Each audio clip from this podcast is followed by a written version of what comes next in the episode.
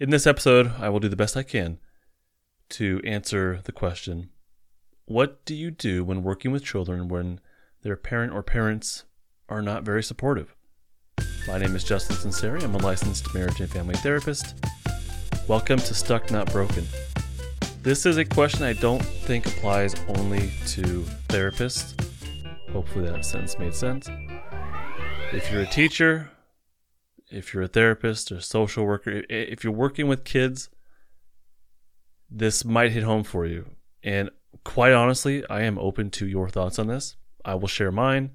I don't think this is a complete answer. This is a very difficult uh, question, and this comes to us from Natasha. So, well, let's let's we'll get to what Natasha says. She says, "Hello, Justin. I just wondered if you had any advice about working with children where their parent isn't very supportive, making hope of change harder. I've seen much change in many children, but it's harder when the parents almost undo the work at home. I try to advise parents as much as I can, but many aren't very self aware and are solely focused on the child's behavior with no interest in how their own behavior affects the child. I heard on your wonderful podcast. Oh, thank you. I heard on your wonderful podcast that this is a challenge you also face at times and wondered how you overcome it. Thank you so much, Natasha. Yes, it is something that comes up a lot, a lot, a lot, a lot, a lot. And I, I honestly, let's, let's all take a deep breath here. I don't know if I have the answer. I, I think all of us in, in doing work with um, kids that don't have the kind of support at home that we hope. I think we, I think each of us probably has pieces of an answer, a really wonderful answer. I don't know if any of us have the answer. I think there's uh, probably many different levels to this. There's probably systemic levels. There's probably levels on the therapist side, on the, on a teacher side, if you work in the schools. I mean, anyone who who any individual or any system that comes into contact with a kid probably has some answer, right? But what I'm going to address is for as a therapist and and what that might look like. So first, just right off the bat, yes, this is difficult. I'm with you, Natasha, 100%. I can absolutely validate where you're coming from. It is frustrating. It is downright defeating at times, but it is the reality of their life, and that's where we have to start. And it might not be to change the parent, but to, to help that child make change for themselves. Now, the, the age of the child is going to be a big part of this. I work with teenagers. Uh, I was working with younger kids. I kind of I've worked with younger kids a lot uh, since I've worked with the school district district that I'm in right now. Um, I mostly work with high schoolers, and at this point, I'm only with high schoolers. Teenagers have more opportunities to make change they have more self awareness. Their developmental stage in life is supposed to be to individuate from their parents. So that's on their side. They're not as dependent on the parent for self identity, for meaning, for basic functioning. That makes things a tad easier. Uh, easier is not the right word, but it makes it more practical, I guess the younger they are, yeah, it's a heck of a lot harder. So I'm going to come from, I guess, just understand that about me and what I can bring to the conversation here is that I work with most of the high schoolers. And maybe I should address this. Um, I've done tons of family therapy with younger kids and their their parents. I've done years and years and years of parenting groups, so maybe I can address that as well for for younger kids. But um, just for the high school side, the teenage, the adolescent aspect of things, this is simply the the reality of their life. And I think on our end of things, that's where they're at and that's where we have to be as well. And of course, we want to influence the parent and do the best we can and reach out to them, provide resources and offer as much as we possibly, of course. But yeah, there, has been parents I've worked with or tried to work with where it, it just doesn't go anywhere. And, and like simply getting a hold of parents sometimes is a huge challenge. So this might just be where to start. That doesn't mean we give up. I'm not saying that at all. But the reality is, if I'm working with a kid one on one, that that's our starting point. We have to validate the heck out of that. If that's what they're bringing to the table, if that's what they're telling us and our experience, then yes, like we're validating that. That that that does make making change in their life a heck of a lot difficult, and they might they might not have the support that they need. So we're going to validate that. But then that what that forces us to do is to really focus on in in, in therapy to work with them on their ability to make different choices on their own. And this is part of individuation. There, so we really have to focus on the ability to choose. If you can't rely on your parents to get you to school, what's the backup plan? What what and of course we help them with that. But what's the backup plan? If you cannot rely on your parents for emotional support, what's the back what what can you choose to to do about that? What options do you have? What what options can we add as well? But what options do you have at hand that you can choose to make use of? The lack of support from a parent is a huge obstacle, and I'm not minimizing that whatsoever. But it's also, this is what we're working with. That's simply the reality of the situation. What power do you have within you to make a different choice? And then how can we support that? How can, what, where can we get co regulation from? Where can we get practical resources from? But I think choice is a huge piece of the puzzle of making and sustaining change. So we got to validate the heck out of them. And I think vo- focusing on change is a big one. And then helping build a new safety system is, is going to be a big piece of that, new co regulation resources. And when the, what that looks like with students I work with, high schoolers, is your, your parent is not the co regulator you need. And I work with kids who come from very difficult homes. I'll just put it that way very, very difficult homes. And they simply do not, and probably will not in the near future, have what they need from their parent. That's just the reality of it. What do you have in your life? And I ask them, like, who do you feel safe with? Who do you feel trust with? Is there anybody in your life that you feel some safety with? And most of the time, they can identify a teacher or a campus security monitor or a principal they can identify somebody in their life where it's like, yeah, I actually feel I feel okay with this person, and maybe I could even talk to this person or just chit chat with them, but I can get some sort of adult like support from this person. Or me as a therapist, I might be it for now, and we work, you know, we work on that. So building up that safety system, like the literal co-regulative safety system around them, I think is a big deal.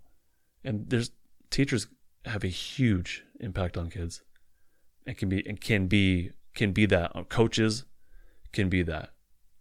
Even those little interactions, those little co-regulative interactions throughout the week can go a long way. So there we have to build up the safety system with them. And sometimes I'll go with that student. I, what I've done is I've gone with that student and I've talked to that teacher and we we say, hey, like you're the safest person in their life. Is it okay if they just check in with you? Or if the student doesn't want to do that, what I'll say is, okay, if I go talk to that teacher or that principal or whoever, and let them know, like, look, this is where the students is at, is at, and they might come to you just for some support. Are, are you okay with that? And they're always okay with that. So we we make it work. But on top of that, when it comes down to it, it is their life and they have the ability to make different choices. We can't blame everything on parents. Ultimately, at some point, they're going to be an adult, and blaming things on their parents is not going to go very far. Even if it's true, and I, I know I'm probably sounding insensitive, but when you're working with children and these teens in this situation, that's kind of the reality of the situation. Is once you're 18, saying I can't get to school because my parents, it doesn't go very far or saying that my parents won't do this or that doesn't go very far. You have the capacity to make a new choice. You can choose to not use drugs. You can choose to not go out at night. Like you just can. You can choose to not rob a car. Like you just can. Or not rob a person, I'm sorry. Or to go joyriding. These are choices that you don't need your parent to. Ideally, you have your parent stepping in. Ideally, you have your parent teaching you values and whatnot and enforcing values. Even if you don't, this is a choice you cannot make the next time. You have the ability to do that. So flat out making that statement and talking having a discussion about like can you make can you choose to not get high after school today? Yeah, of course you can. The power to make a different choice I think is very diff- uh, very important. I think developing the mindset uh, or the awareness of a different life is is important. I think realizing that they have positivity within themselves is important and building on that. If they can feel good about themselves, they can start to expect better of themselves. I think that those kind of go hand in hand. If they have the feelings of ventral vagal safety, then getting high might not be as attractive. So I think helping them feel that ventral vagal safety is important, even if it doesn't last a whole even if it doesn't last when they get home, if they can still feel it in session, I think it's really important. I, think it's extremely important. But it's like these are the parameters of your life. This like you're telling me that you don't get these things from your parents. This is the these are the boundaries of your life. This is the the bumper lanes that we have to work within. So what within those bumper lanes, what do you have power over? What do you have control and choice over? and getting high with your friends after school or ditching school and going, going out and getting high might feel better than sitting in school and being bored out of your mind and probably hating it. So I can validate that, but you also want to graduate. You also do want to move out of your house. I know that. We've talked about that. You do want to have healthy friendships and relationships. How, so ditching school, how does that help you meet your goals? If not, okay, well, so do you have the power to choose to stay in school today? Yeah, you do. Or to come into school tomorrow? Yeah. A lot of times you can. If not, we can set up bus passes. Can you get up on time? Can you set an alarm? Yeah, you can. You, these are things you can do. And if it sounds like I'm minimizing the issue, a lot of times eh, that's these are pieces that are missing.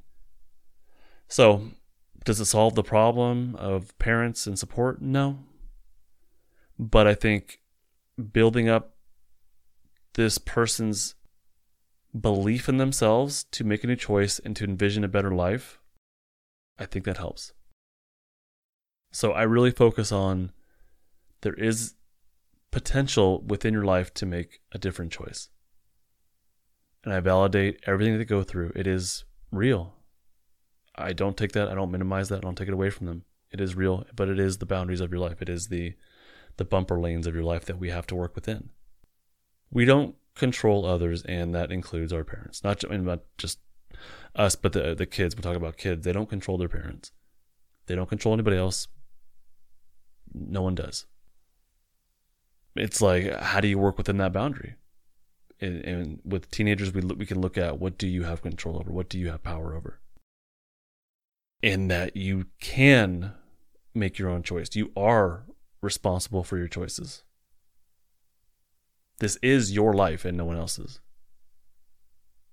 You know, so when you're in school, do you have the power to pay attention more? Yeah, you do. And that might require some grounding and we can work on all that stuff, but the bigger picture, yeah, you do have control or you you do have power over how you behave, the choices that you make. I know you're thinking it's not that simple, Justin. I know, I get that. But first, we have to look at, before we even start attempting to fix the problem, to address the behavioral problem that they're having or the, the choices they're making, do you believe that you have the power to make different choices? Do you believe that there might be a better life for you in the future? If the answer is no, it makes it a lot harder, but that, that's what we have to work on. If you don't think you can do any better, we, we have to talk about that. If you don't think life can get better for you, we have to talk about that. If you don't think you have agency or the ability to make different choices, that's that we have to talk about that. Because we don't control other people's. We, ultimately, we control ourselves. Ultimately, we, we make our own choices and we are responsible for those choices. Even if we didn't have the best upbringing, even if we had downright crummy um, upbringing, when it comes down to it day to day, We are responsible for our own choices. And for teens, this is completely developmentally appropriate. They should be individuating. They should be looking themselves as an individual who is distinct from their family of origin. That doesn't mean they abandon their family of origin. I'm not saying that. But it does mean that we're going to work to create healthier boundaries. But we're also going to work on your power to choose. It's completely de- development appropriate. Otherwise, yeah, we're going to do things like try and connect with the parent. We're going to invite them to parenting groups. We're going to share resources with them. We might be setting them up with practical resources like transportation. Uh, nowadays, everything's online. We can give them uh, resources that are in digital form, if if they if they can accept those. Parents can absolutely be connected with, and this this this I guess this brings us back to no matter what age the child is, if you can connect with the parent, like if you can get them on the phone or in person, they can definitely be connected with. They do love their kids, every single one of them. Whether they act on it, whether it looks like a, uh, you know, from the outside looking in, I know 100% they do love their kids. I, I've done parenting groups where I've heard parents say they hate their kids. Like I had, I remember one where a parent in this group said, "I hate my child. I hate them," and, and every parent in the room knew what they meant. They they knew that it came from a place of anger and frustration and desperation. So we all knew what the words were, but we also knew that no, they didn't mean it. And by the end of that parenting group, they said, "No, I don't hate my kids. I love them. I love them tremendously." So no matter what, the parents do love their kids. It is in there. They do want the best for them. it, it is very difficult it can be very difficult to, to connect with parents, some parents. It can be very difficult to connect kids and that parent, but it is doable, especially if they show up, especially if they're at least a little bit involved and are, are connecting with you.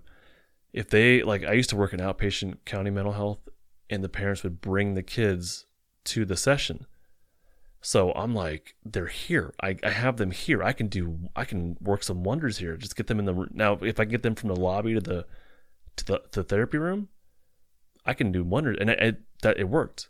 It, it worked consistently. My my best predictor of success for the child was always the engagement of the parent.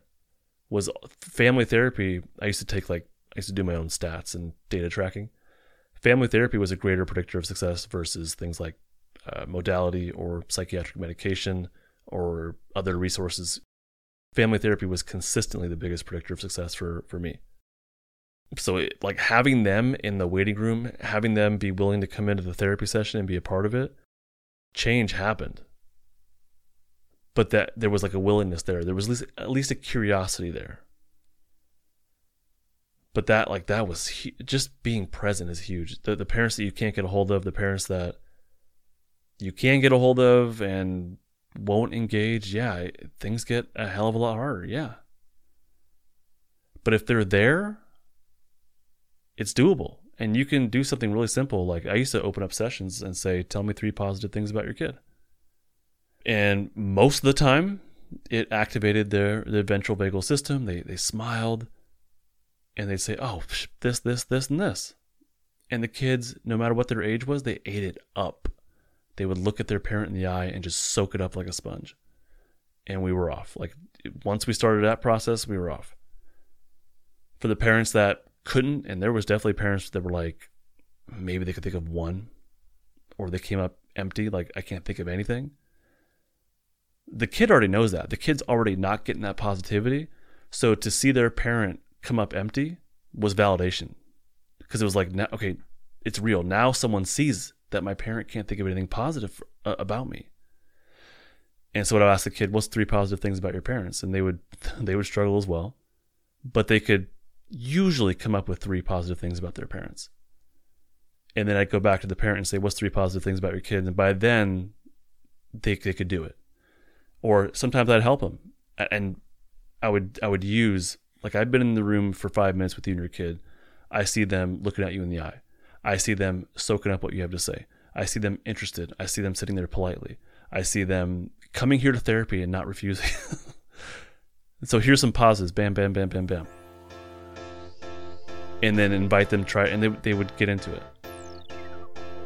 The only times where, where that the three things question i don't think it ever failed. What would happen is that if the parent came up empty the kid already knew that. They already felt it. So it was just it was open validation of it. And then i could help the parent and coach them into uh, identifying three positive things.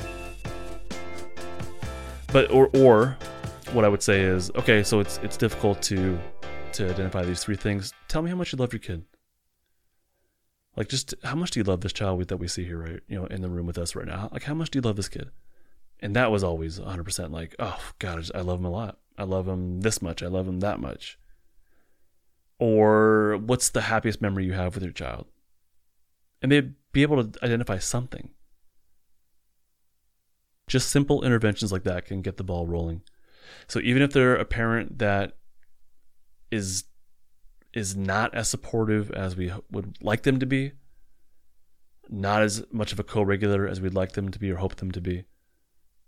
If they're in the room and you can get the ball rolling with simple things like that, I, change happens. The kids absolutely soak it up. They every single one, no matter what age, they loved it. And what I would what I would do was when I'd see the kids with their eyes wide open, looking at their parent, soaking it up, I would tell a parent like, look, look at your child right now. They love what you're doing. Do you see like do you see this in the moment right now? Do you see how much they're taking this in, how much of an impact you have on them? And they would say, yeah, I, I see it. Things like that, just simple interventions, things like that can help to shape a new relationship, really. There's other things that I would do when it comes to parents and kids that are constantly bickering or, or arguing. I, I, shared one in a previous episode about like, look, do you guys love each other or not? And just like getting to the point and, and not worrying about the bickering.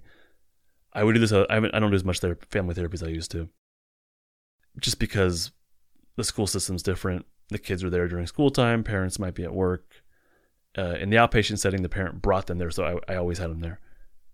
But the other thing that I would do a lot with family therapy was when I saw those patterns, those that I like, you just know that they've had this conversation before. So when I would see parents and kids go do the back and forth thing, what I would do is I'd say like, Look, stop, stop, stop, and I would ask the kid, "What's your parent about to say?" And they always knew. they they always knew the next thing the parent would say because they've heard it before. It's a conversation they've had numerous times. And I, so I would say, "Parent, it's your job to listen. Child, what's your parent about to say?" And they would go, "Oh," they'd roll their eyes and say, "I'm a this and this is that, and I didn't do this thing right." And I would ask the parent, did they get it right? And they go, yeah, they did. And so I'm like, okay, so they already know. Let, us switch it up. Let's give them, let's do something different. We have to do something different right now. We have to do something different. Interrupting those, interrupting those routine arguments or patterned defensive responses they give to each other, interrupting those and asking them to do the opposite or do something different or to listen to each other's feelings better just interrupting those things would help a lot as well. So focusing on the positive, uh, interrupting the process, asking about um, you know positives like memories, positive things. All of these things they don't fix the entire problem, but they get the ball rolling. And then once the ball's rolling, then it's like a snowball downhill. You just you build it up, you know. So it, it is absolutely possible to help parents and kids get to where they need to be, to assist parents in becoming more supportive than they were previously. But if we don't have that, and there are definitely situations where we don't have that, like that's just the reality of it. And, and we work with a kid and we say, okay, this is the reality of your life. These are the boundaries that you're working within. What's the best that you can do? How much choice and agency do you have over your day to day life? How much choice do you have in getting to school, in in functioning in school? In uh, what you do with, with your free time. If we can't rely on the people that we should be relying on in your life right now at this point in your life, if we don't have those supports, like what's the best that you can do? And there's always room for improvement, 100%, always room for improvement. And I honestly, I found within the uh, school district that I work in, staff are willing to work with these kids. Like they want these kids to succeed. They will work with them as best they can. And I see staff go above and beyond, above and beyond So, you know, I, I work with kids that that don't get regular meals at home. So come to school. School has meals for you. But it is the reality of a lot of these kids' lives. And that's who I work with. At least in the school district. I also have my private practice, which I do at nighttime a couple nights a week. But uh, my career, my main nine to five thing, is for a public school district, and that's a lot of who we see is is, is uh, impoverished inner city kids and families. And this is a regular dynamic that, that we see. So it's difficult, but it is it is doable. It, there are there are possibilities for improvement, and if you work with the older kids, a lot of it just comes down to like this is the reality. What can we do about it? What can you do about it? But also, how can we support you in this? So, Natasha, thank you for the question. You asked me this months and months ago. I've, I've got a lot of questions, and um, this was one that I always wanted to return to. So, thank you for asking this and for being patient. Um, I hope that it was helpful. It's one of those ones where I don't. There's not a clear answer, and people listening to this who can relate probably have pieces that they think they find helpful as well. So th- this was just my thoughts on the situation and how I approach these things a lot of times. I hope you enjoyed this, dear listener. I hope you got something out of it. If you have something that you do when working with these these situations, these families, that you think would be helpful for the listeners, feel free to email me, justinlmft at gmail.com. Um, I'd love to hear what you do to help out, and I'm, i may share it with uh, listeners here. And if you must have even more content. I have a whole separate podcast through my Patreon. It's only $5 a month, and you get hours and hours and hours of more content, more audio content. Thanks for listening. Bye.